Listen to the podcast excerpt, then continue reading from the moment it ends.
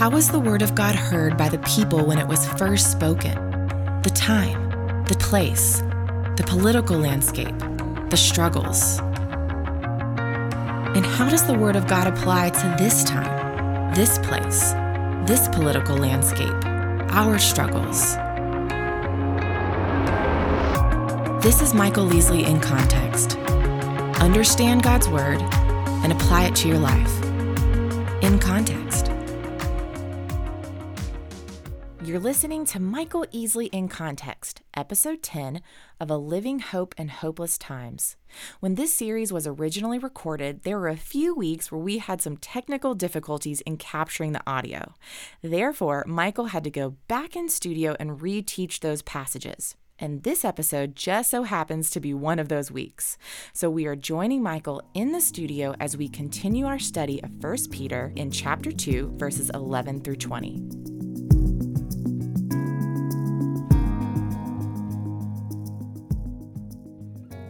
Apostle Peter wrote to a dispersed group of believers who are suffering. They're living in a land that's not their home.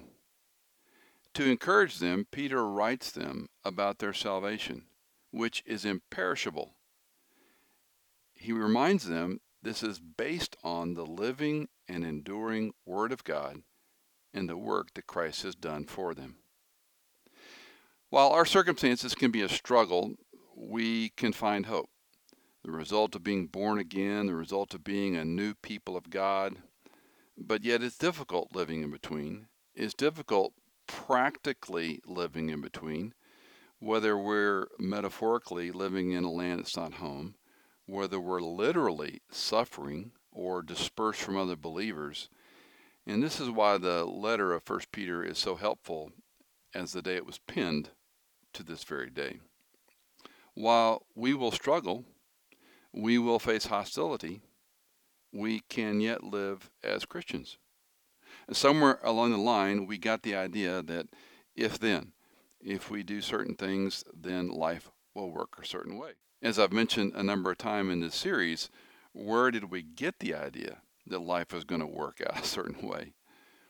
What we learn in the scripture is that we will struggle, we will face hostility, and yet we'll still live as believers. That's the objective.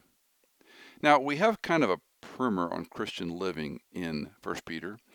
The behavior is outlined roughly in three areas as aliens and strangers, secondly, with governing authorities, and thirdly, between servants and masters. Broad strokes number one is aliens and strangers, number two, dealing with governing authorities, and number three, the servant master relationship. Our behavior matters more than we understand. That's a big takeaway from this passage for me, and I hope for you. Well, let's look first of all at this primer on Christian living as aliens and strangers. In 1 Peter chapter 2 verses 11 and 12, Peter's going to begin with a negative injunction and then a positive one. 1 Peter chapter 2 verse 11, Beloved, I urge you as aliens and strangers to abstain from fleshly lusts which wage war against the soul. Keep your behavior excellent among the Gentiles, so that, in the thing in which they slander you as evildoers, they may, because of your good deeds, as they observe them, glorify God in the day of visitation. I want you to notice a couple of things. First of all, there is an endearing tone to his appeal. He writes, Beloved, I urge you. This is rarely used outside the Greek New Testament. Paul will address his readers some 28 times with that phrase, but Peter only twice in the first letter, in 1 Peter, but six times in his second letter. This reveals his love and his shepherd's heart, and in my opinion, it's a bit lost when the English language renders it like dear friends. Again, we don't use the word beloved a lot in the normal communication between men and women today. Beloved, we don't say that. But if we understood the setting a little bit, he cares about these people. He's a shepherd who's been uh, a great example of a man who was terribly betrayed his Lord and then is restored and becomes a leader in the church. And it reveals his love and his shepherd and pastor's heart toward his readers. Beloved, I urge you as aliens and strangers. And this reminds his readers again they live in a place that's not their home. It's not salt on a wound, they already know it. It's like when a person has lost a loved one. Uh, the Western culture, unfortunately, treads on thin ice around people that have lost a, a spouse, a parent, even a child. And we don't want to bring it up and hurt their feelings, believe me. They know they're in grief. They think about it all the time. So for Peter to remind them that you live in a place that's not home, you're an alien stranger, doesn't hurt them. He identifies with them. As aliens and strangers, he encourages them, really exhorts them to abstain from fleshly lusts. Now, we could translate the idea of abstain to be distant from. And if so, my suspicion is there's a word play. You live in a place that's not your home, you live far away from home, live far away from your fleshly lusts. It's very common for people that travel for a living, people that their business requires that they're on a plane or on a route often. It's very easy in a different city, in a different town, with different people to live a life of sin than it is at home or you're best known with your husband, your wife, your family, your close friends, your church community. So when you're on the road, you can live a very different way. So it's very applicable. As aliens and strangers, I want you to live in a place that's not your home when it comes from your temptation with lust. Abstain from fleshly lust. Now, the word lust is, of course, a term we pretty well know what it means. It's an inordinate desire, it's craving and more often than not in the New Testament, it has the nuance of sexual temptation. Kenneth Wuest writes The fallen nature, whose power over the believer was broken when he was saved, is still there with its sinward pull. Again, the fallen nature, whose power over the believer was broken when he was saved, is still there with its sinward pull. Why? Peter continues, because these fleshly lusts wage war against the soul. Now, this is a spiritual warfare that is far more clear in Scripture and actually far more accurate to discuss how we deal with spiritual warfare than sometimes what we typically hear. I had a dear friend, brother, acquaintance. No matter what happened, what problem arose, his knee jerk response was, Oh, this is spiritual warfare. This is spiritual warfare. Well, not to be unkind, but sometimes bad things happen because we're fallen people in a fallen context, broken creatures in a broken world. We can't just label everything spiritual warfare just because it doesn't work the way we want it to or aren't on a timeline. But scripture here is very clear and very specific. When we succumb and our energy, our affection, our desire is towards sin, we are distant from Christ. And every one of us who's candid can admit this. When we toy with sin, when we drop our guard, if we give way to lust, we have very little interest in Christ, His Word, His prayer. Is it a corollary? I suggest more times than not it is. We have a lot of excuses today for the reasons we give into sin, or even that we change the fact that we don't think some things are sin anymore, whether Scripture is clear on it or not. We just choose to say, well, everyone else does it, and this is the way I was made, and it's contextually misinterpreted. The Scripture is clear. When we are living in sin, when we are engaged in fleshly lust, it wages war against our soul. D. Edmond Hiebert writes, We are captured by these sinful desires and made useless to God. That, that's a chilling statement to me. Captured by sinful desires and made useless to God. Well, these lusts prevent our growth as Christians. Ross writes The pilgrim of God carries a battlefield inside his own personality. Pretty common today for uh, Christian authors and bloggers and so called experts and thought leaders in Christianity to minimize this whole dialogue. This notion that we have a new heart, that we're new creations, um, we need to parse those terms carefully. The sin nature still resides in us. I'm a firm believer that Romans chapter 7 is illustrative of the believer's battle post salvation, the believer's battle with his or her sin. There's some Herculean hermeneutics done to try to explain that chapter as Paul's pre conversion viewpoints. Why would he write about a pre conversion viewpoint in the most doctrinaire book of the Bible? He's teaching the Roman believers that even though we're believers in Christ, followers of Christ, the temptation to sin is there. The lust of the flesh, the lust of the eye, the boastful pride of life is still present. Well, in this first section on a primer on Christian living, he's encouraging his readers and you and me as readers and hearers to abstain, to live differently, to abstain from fleshly lusts that wage war against the soul. In verse 12, he writes a positive injunction keep your behavior excellent among the Gentiles. Keep your behavior excellent among the Gentiles. Again, I find great encouragement. The Bible doesn't simply say stop sinning or don't do that or do this, but rather it redirects us. It gives us energy, a motivation, a desire to go in the right direction. So we turn from the spiritual battle of lust and behave in an excellent manner, at a high level that is good, that is useful. In and among the ethnos, rendered Gentiles here, keep your behavior excellent among the ethnos, among the Gentiles, the place where you live. This goes beyond our personal behavior. It reflects on Him, on His church, the body of Christ, which is, of course, a common theme in the New Testament. This is why sometimes we wince when Christian leaders or Christian celebrities fall morally. It's not simply gossip, it breaks the heart of the church. It brings disrepute on the name of Christ, on his followers. We find ourselves on our heels. The idea of prayer shaming, of course, being a current illustration of this.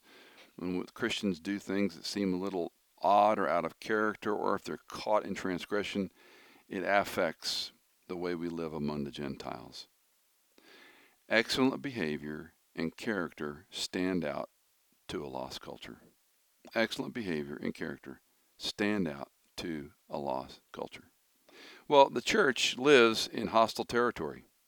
Christians are going to be slandered. We saw in Acts chapter 17, for example, whether from Jewish political figures or other ethnos, as in 1 Corinthians 6, these challenge early believers. If we fast forward history's lens, we can see how this fueled Nero's animosity toward Christians. He slandered them, he burned them, he sets Rome on fire and blames the Christian. You see, the best way to refute slander is by excellent behavior. Recorded in Matthew chapter 5 verse 16, Christ said, "Let your light shine before men in such a way that they may see your good works and glorify your Father who's in heaven." Again, let your light shine before men in such a way that they may see your good works and glorify your Father who is in heaven. Our excellent behavior matters more than we may appreciate or understand. Now, Peter expands this into three other areas that can sum up as government, home, and marriage. As we continue this idea of a primer on Christian behavior and attitude, secondly, then, excellent behavior when it comes to governing authorities, verses 13 to 17. Submit yourself for the Lord's sake to every human institution, whether to a king as one in authority, or to governors as sent by him for the punishment of evildoers, and in praise of those who do right. Verse 15 For such is the will of God, that by doing right you may silence the ignorance of foolish men. As free men, do not use your freedom as a covering for evil, but as bondslaves of God.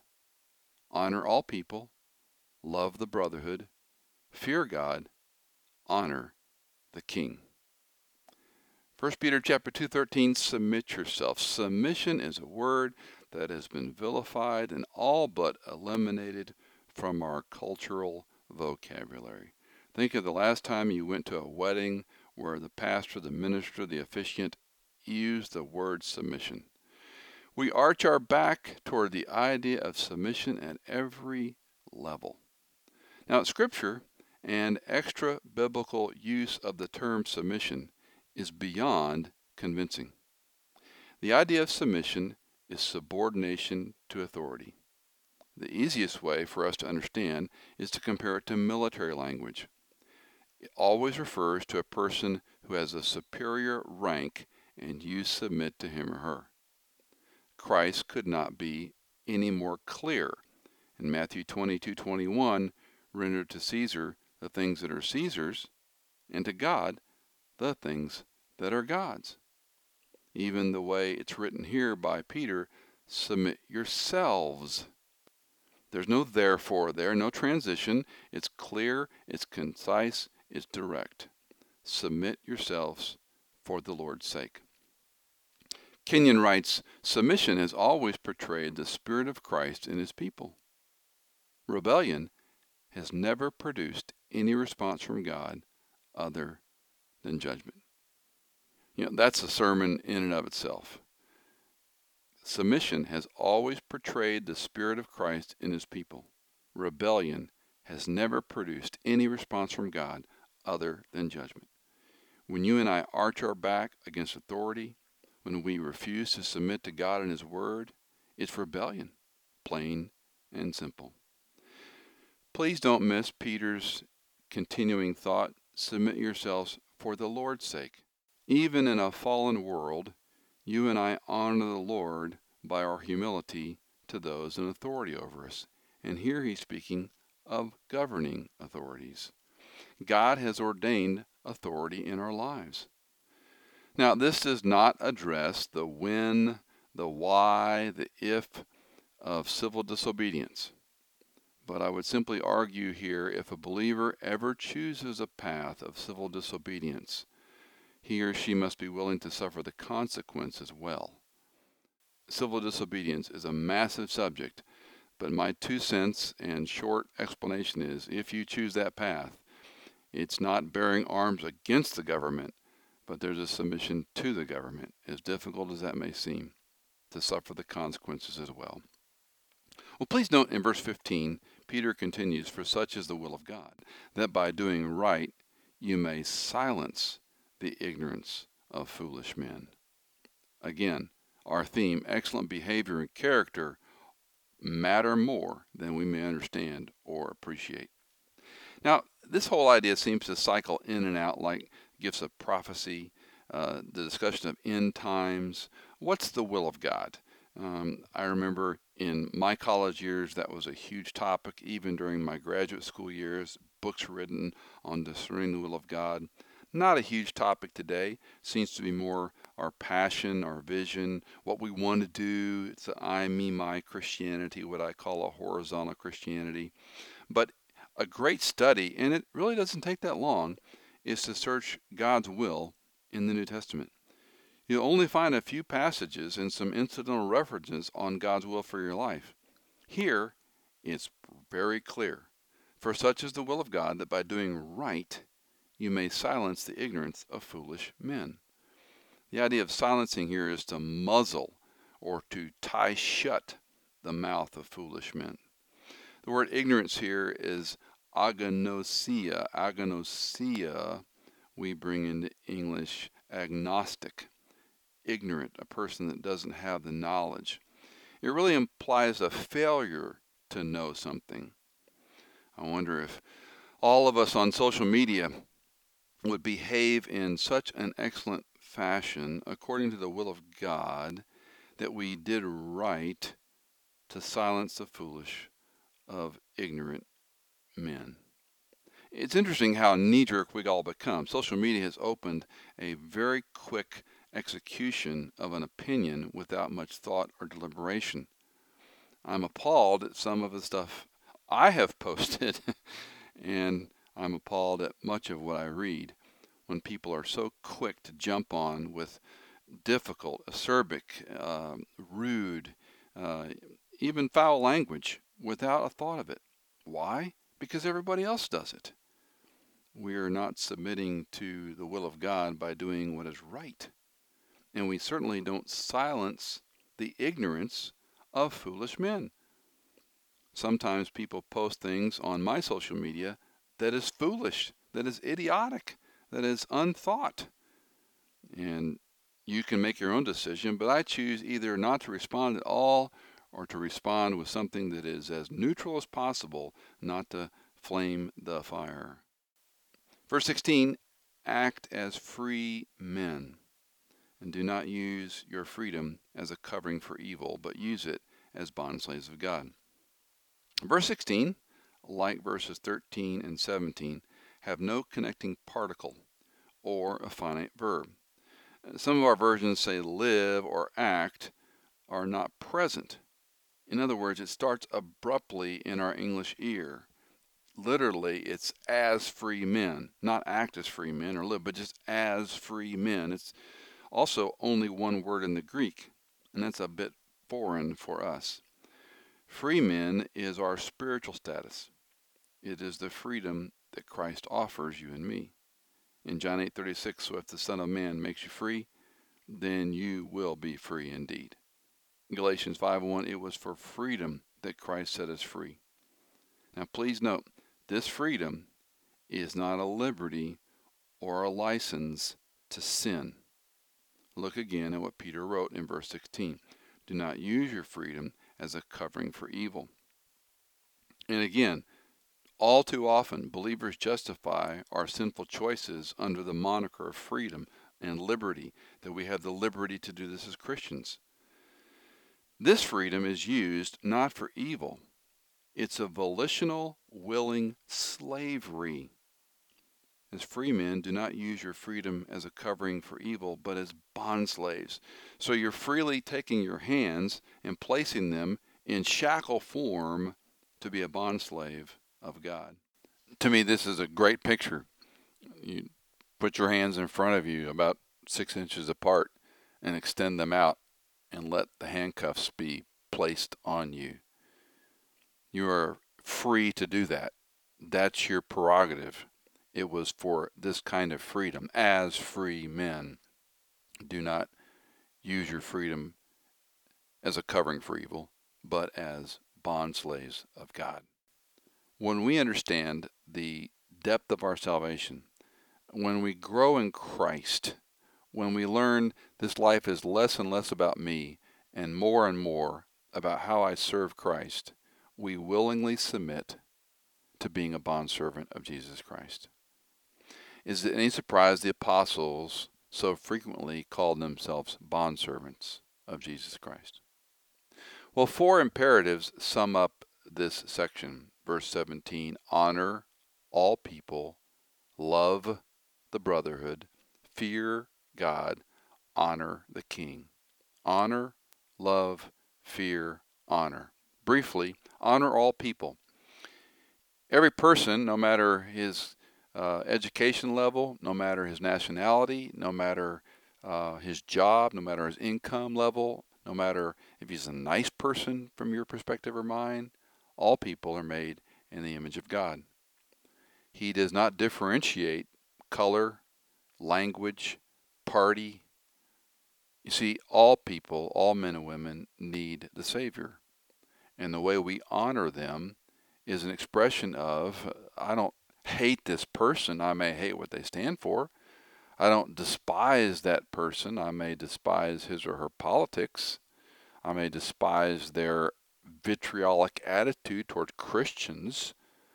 But if I'm going to win these arguments, so to speak, if I'm going to have this type of attitude to silence the ignorance of foolish men, one way it begins is to honor people who are made in the image of God and need to know Christ. Secondly, love the brotherhood. The second imperative, love, showing deference to believers. Now, the term brotherhood, believe it or not, is only in 1 Peter. Here, and in chapter 5, verse 9. For some of us, this is easy, and for others, it can be harder than the above expression, honoring all people. Nevertheless, it's a command. Know, I don't know about you, but I chalk it up to God's sense of humor. There are certain people He puts in our lives that are just hard to love. But does it seem to you, like it does to me, that loving the brotherhood is harder than loving people that don't know Christ? I mean, I hate to say that, but just being candid with you, I mean, some Christians, I see them coming and I go, Dear Jesus, give me a love for the brotherhood right now. Because I don't know that I have it inside me. Striking its command. If we're going to follow the will of God doing what is right, we're going to silence ignorance of foolish men, we're going to willingly make ourselves bond slaves of God, we're honoring all people and loving the brotherhood. Thirdly, we fear God. I've suggested the idea before, and we'll talk about it again in the book of First Peter. Having a holy H O L Y fear of God needs to be reclaimed. Not being frightened of Him, not being terrorized, not not approaching, you know, the man behind the curtain at the Wizard of Oz, but that there is a reverential fear toward the God of the universe, a holy fear, a cautious fear, not not doubt or uh, not cowering, but just a, a dose of sobriety that He is the creator and sustainer of the universe. He's the God who loved you first, called you to Himself, calls you His own. And when you approach Him, you come through the blood of Jesus Christ, the work of the Savior, having nothing to bring to Him apart from what Christ has done for you and me. It would do us well to metaphorically take off our shoes and bow our heads and having a fear of God. And fourth, honor the king. Interesting framework of the paragraph honor all people and then honor the king. We begin with submitting yourselves for the Lord's sake to every human institution, whether king or as one in authority. The apostle Paul writes the same admonition in 1 Timothy chapter 2. Another very timely application of this passage is how do believers, how do you and I respond to the man or perhaps in the future the woman who occupies the White House? Having been in this church business and Christian world for close to 40 years now, for over 40 years now, I'm struck by whether it's Bush, Clinton, Obama, Trump, going back to Reagan and George H. Bush, H.W. Bush, uh, I'm, I'm just struck by the consternation and debate and vitriolic language used uh, between Christians. Again, whether you voted for the man or that future woman who might sit in the White House one day, do you honor the king? Do you see, in this case, him as a man made in the image of God, as people around him, some of who know Christ, and they have the ear of the king, so to speak. Do you and I honor these men and women? Well, thirdly, then, our excellent behavior, and here Peter's illustration is between servants and masters. 1 Peter chapter 2 verse 18. Servants, be submissive to your masters with all respect, not only to those who are good and gentle, but also to those who are unreasonable. For this finds favor. If for the sake of conscience toward God a person bears up under sorrows when suffering unjustly. For what credit is there if when you sin and are harshly treated, you endure it with patience? But when you do what is right and suffer, you patiently endure it. This finds favor with God. The theme of submission continues from verse 13 in this section of 1 Peter. Scripture does not dodge difficult issues. This section, of course, opens an enormous can of worms when it comes to the discussion of slavery and whether or not uh, these passages were used properly certainly is a, a long and extensive subject. Wayne Grudem gives a very good summary, and let me read from his commentary. The horrible degradation of slaves in the 19th century gives the word slave a far worse connotation than accurate for most of the society to which Peter was writing. Although mistreatment of slaves could occur, it must be remembered. First century slaves were generally well treated and were not only unskilled laborers, but often managers, overseers, and trained members of the various professions, including doctors, nurses, teachers, musicians, and skilled artisans. There was extensive Roman legislation regulating the treatment of slaves. They were normally paid for their services and could expect eventually to purchase their freedom. If we were to go back to the Old Testament viewpoint of Israel and slavery, there was a segment of the enslaved population that was self indentured.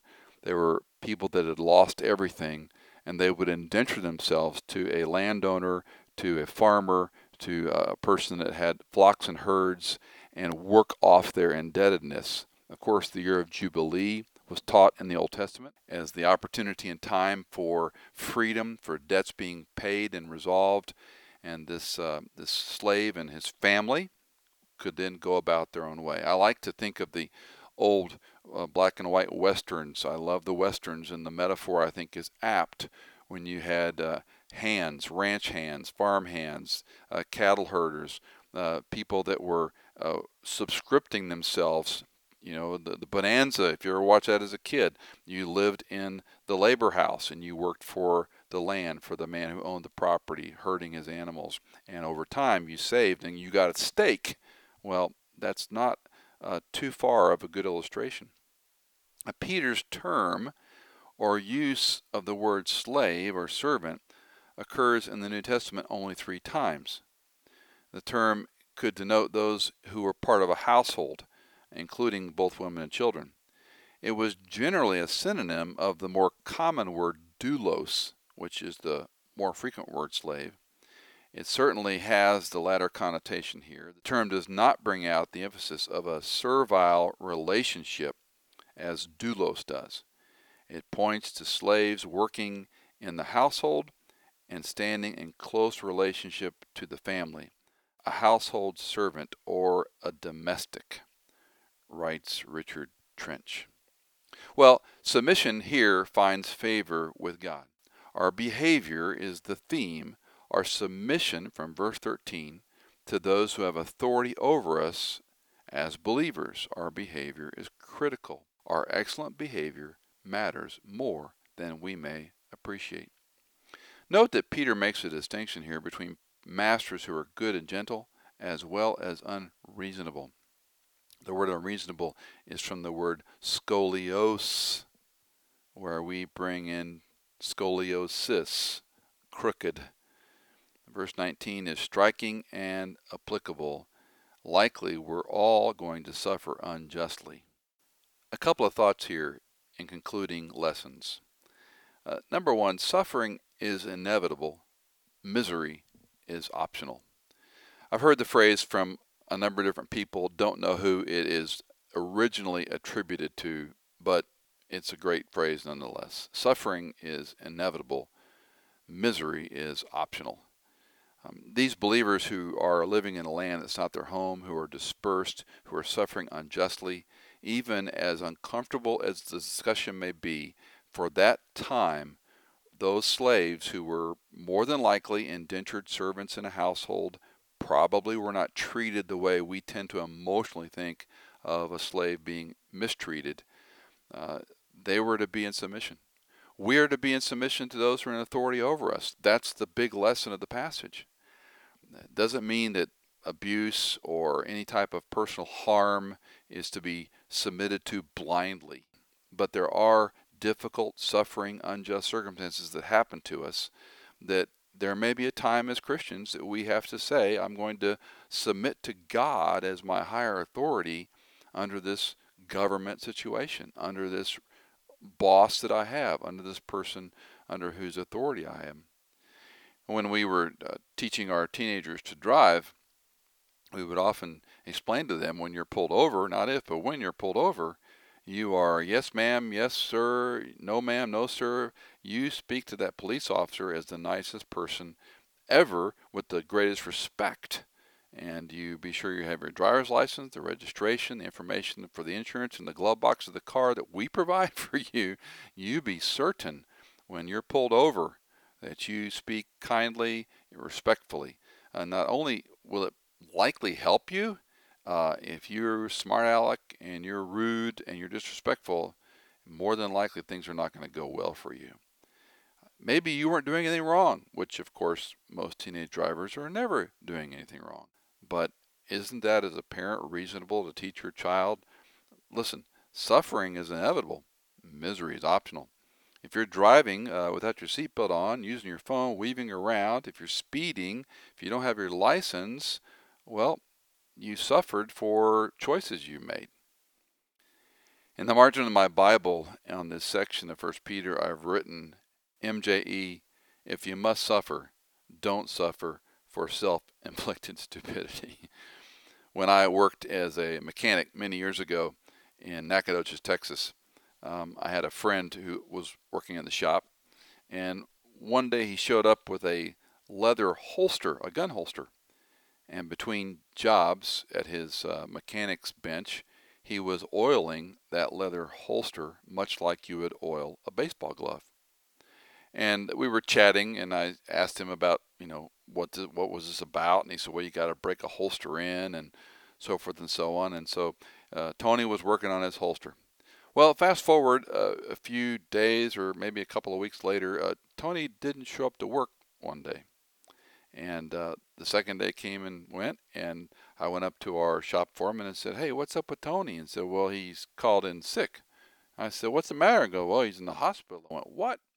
Now, I'm a college kid, and I was a, a young, growing Christian, and I thought, Well, goodness, I'll go see him in the hospital. There's only one hospital in the small town where we live. So I went to the hospital, and sure enough, there was Tony. Found him without any trouble, and his leg was in a full cast from his ankle up to the middle of his thigh, and it was elevated on one of those uh, metal racks with a chain and a lanyard of sorts. And I went in there and started talking. I said, Tony, what in the world happened? And he talked for just a few seconds, and he said, I shot myself. And of course, trying to restrain the laughter because he was obviously hurt. And I said, What happened? And he explained to me that he was out with his gun and he was, uh, you know, practicing drawing from the holster. And he shot himself through the leg, went in the side of his thigh, and came out his calf. And in God's great kindness, it only went through soft tissue, didn't hit the bone. Uh, he was going to be fine. But he came to work and he hobbled on that cast with crutches for many weeks, and of course, the mechanics were brutal to Tony, and he earned the nickname Quick Draw. And so, when anyone would tease him and call him, Hey, Quick Draw, he would turn with this feigned scowl on his face and he would say, You better be careful. I've shot people for less than that. If you're going to suffer, don't suffer for self inflicted stupidity. And truth be told, don't we more times than not suffer for our own foolish decisions, our own sin, our own negligence than because of some greater injustice?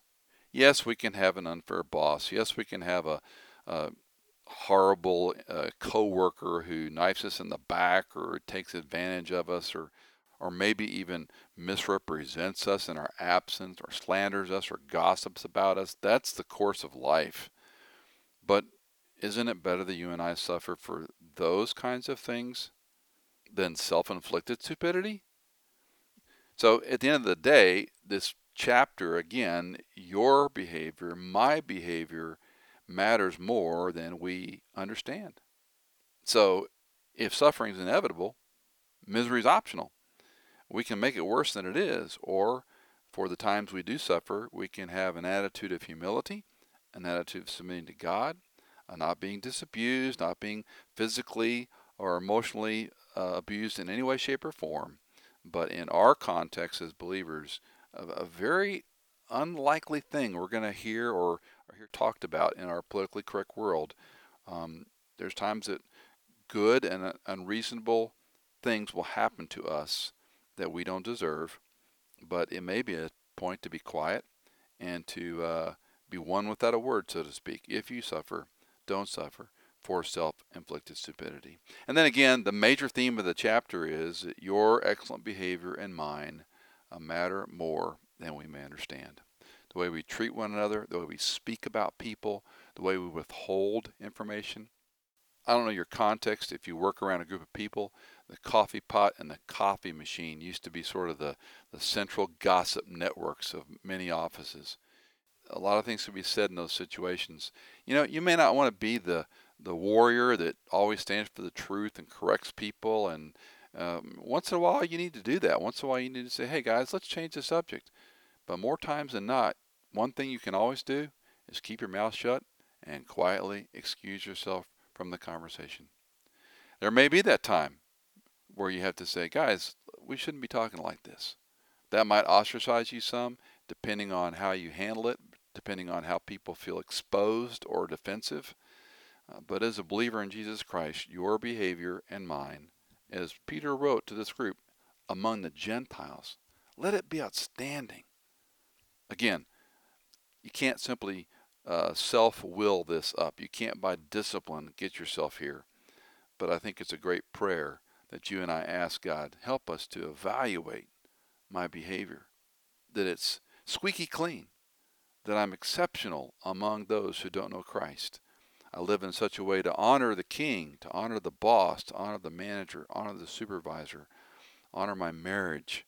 Even though I may not always agree, I want to be that man or woman who is kind, who is careful, who speaks well of others, remembering they're all made in the image of God and help me to be excellent in my behavior among all the people where I live and work and have my being. In Christ's name, amen.